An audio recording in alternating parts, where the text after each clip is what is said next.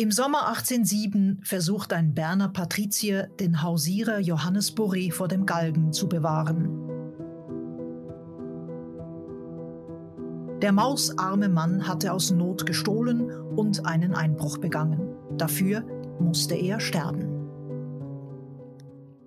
Sie hören den Podcast History Crime im Kanton Bern. Folge 2. Einem Hausierer aus Berns Armenstube wird ein Strick gedreht. Text Alexander Suri, erzählt von Isabel Jacobi. Im Juli 1807 verfasst der 34-jährige Berner Fürsprecher Albrecht Friedrich von May eine Verteidigungsschrift für einen Mann, der soeben zum Tode verurteilt worden ist. Es ist die Zeit der Mediation in der Schweiz. Die Eidgenossenschaft ist faktisch ein Vasallenstaat von Napoleon. Von May stammt aus einer Berner Patrizierfamilie und war als Diplomat in verschiedenen Missionen in Paris stationiert. In dieser Rolle traf er auch mit Kaiser Napoleon zusammen. Aber jetzt setzt er sich für einen gewissen Johannes Burri aus Rüscheck-Gambach im Amtsbezirk Schwarzenburg ein. Der 49-jährige Taglöhner ist erstinstanzlich wegen Einbruchs und Diebstahls als Wiederholungstäter zum Tode verurteilt worden. Er ist ein völlig unbemittelter Mann und Vater von sechs Kindern, schreibt von May, die er durch den kleinen Gewinn eines Taglöhners erhalten und erziehen musste. Armut und Hilflosigkeit seiner Familie verleiteten ihn vor der Revolution zu verschiedenen Diebereien, für welche er die verdiente Strafe ausgestanden hat.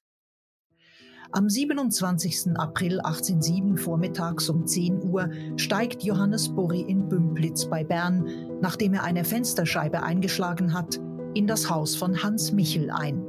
Mit einer im Haus gefundenen Axt schlägt Buri drei Schränke ein, findet aber nichts Brauchbares. Er habe dort nichts entwendet, betont Fürsprecher von May in seiner Verteidigungsschrift. Es liege also nur der Versuch eines Diebstahls und Sachbeschädigung vor. Solch ein Delikt gehöre nicht vor ein Kriminalgericht, sondern nur vor den Polizeirichter. Eine Frau namens Anna Messerli, die auch im Haus wohnt, hat behauptet, sie sei vom Eindringling mit einem Messer bedroht worden. Eine Anschuldigung, die sie später jedoch zurücknimmt.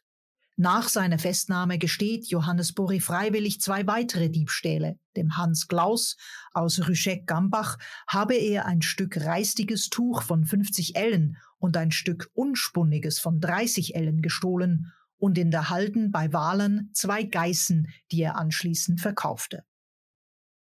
Für den Advokaten von May gehören diese Vergehen jedoch nicht zu den qualifizierten, sondern zu den weniger schwerwiegenden gemeinen Diebstählen.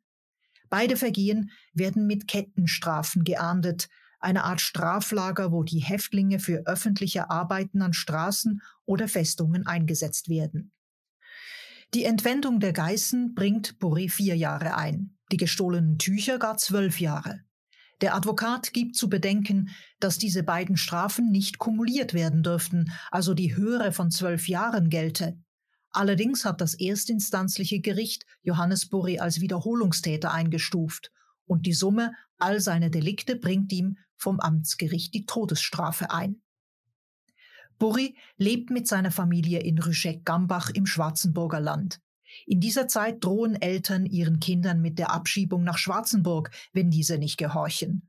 Schwarzenburg ist die Armenstube des Kantons Bern, eine von Elend und Perspektivenlosigkeit geprägte Gegend. Die allgegenwärtige Geldnot sowie die Angst vor Missernten und Seuchen hängen wie ein Damoklesschwert über den meist kinderreichen Familien. Oft wohnen sie zusammengepfercht in einfachen, strohgedeckten Behausungen. Da die Gemeinden gesetzlich verpflichtet sind, die heimatberechtigten Armengenössigen wieder bei sich aufzunehmen, kehren etliche als Landstreicher, Alkoholiker oder sonst Abwehrheite zurück in die alte Heimat ins Schwarzenburger Land. Guckisberg gilt in der ersten Hälfte des 19. Jahrhunderts als die ärmste Gemeinde des Kantons Bern. Rüscheck, der Wohnort von Johannes Burri und seiner Familie, ist dafür bekannt, dass die Gemeinde viele Hausierer hervorbringt. Diese produzieren im Winter in Heimarbeit Körbe und Bürsten und ziehen im Frühling mit ihrem Karren durchs Land, um die Ware zu verkaufen. So macht es auch Johannes Burri, der Ende April 1807 mit seinen Körben und Bürsten in die Stadt Bern kommt und auch das Umland auf der Suche nach Abnehmern für seine Ware durchstreift. Burri ist ein Dieb mit Gewissensbissen. Einmal gibt er das gestohlene Garn dem Besitzer wieder zurück. Sein ganzes Benehmen sowohl bei seinen Einbrüchen als bei seiner Festhaltung zeigt, schreibt von May, dass er gar nicht in die Klasse der vollendeten Diebe gehört, welches auch noch deutlich durch sein freiwilliges, durchaus wahrhaftes Geständnis all seiner Vergehen bewiesen wird.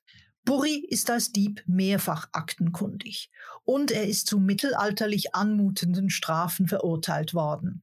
So erhält er 1803 den Staubbesen, das Stäupen vom mittelniederdeutschen Stupe für Pfahl und Pfosten war bis in die frühe Neuzeit eine Körperstrafe, bei welcher der Delinquent am Pranger geschlagen wurde.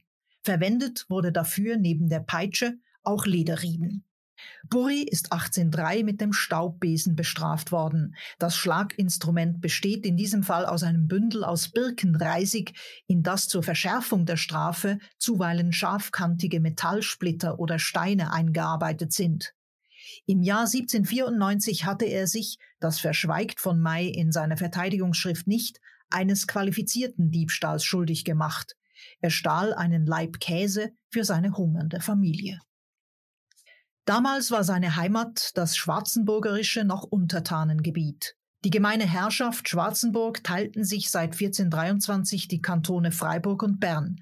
Abwechselnd regierten für fünf Jahre Freiburger und Berner Landvögte das Territorium. Nach dem Untergang des Ancien Regime und dem Anbruch der Helvetik wurde Schwarzenburg zu einem bernischen Amtsbezirk. Für den Käsediebstahl wurde Bory im Untertanengebiet Schwarzenburg noch zum Schallenwerk verurteilt. Im alemannischen Sprachraum, unter anderem auch in Bern, war dies die übliche Bezeichnung für die öffentliche Zwangsarbeit.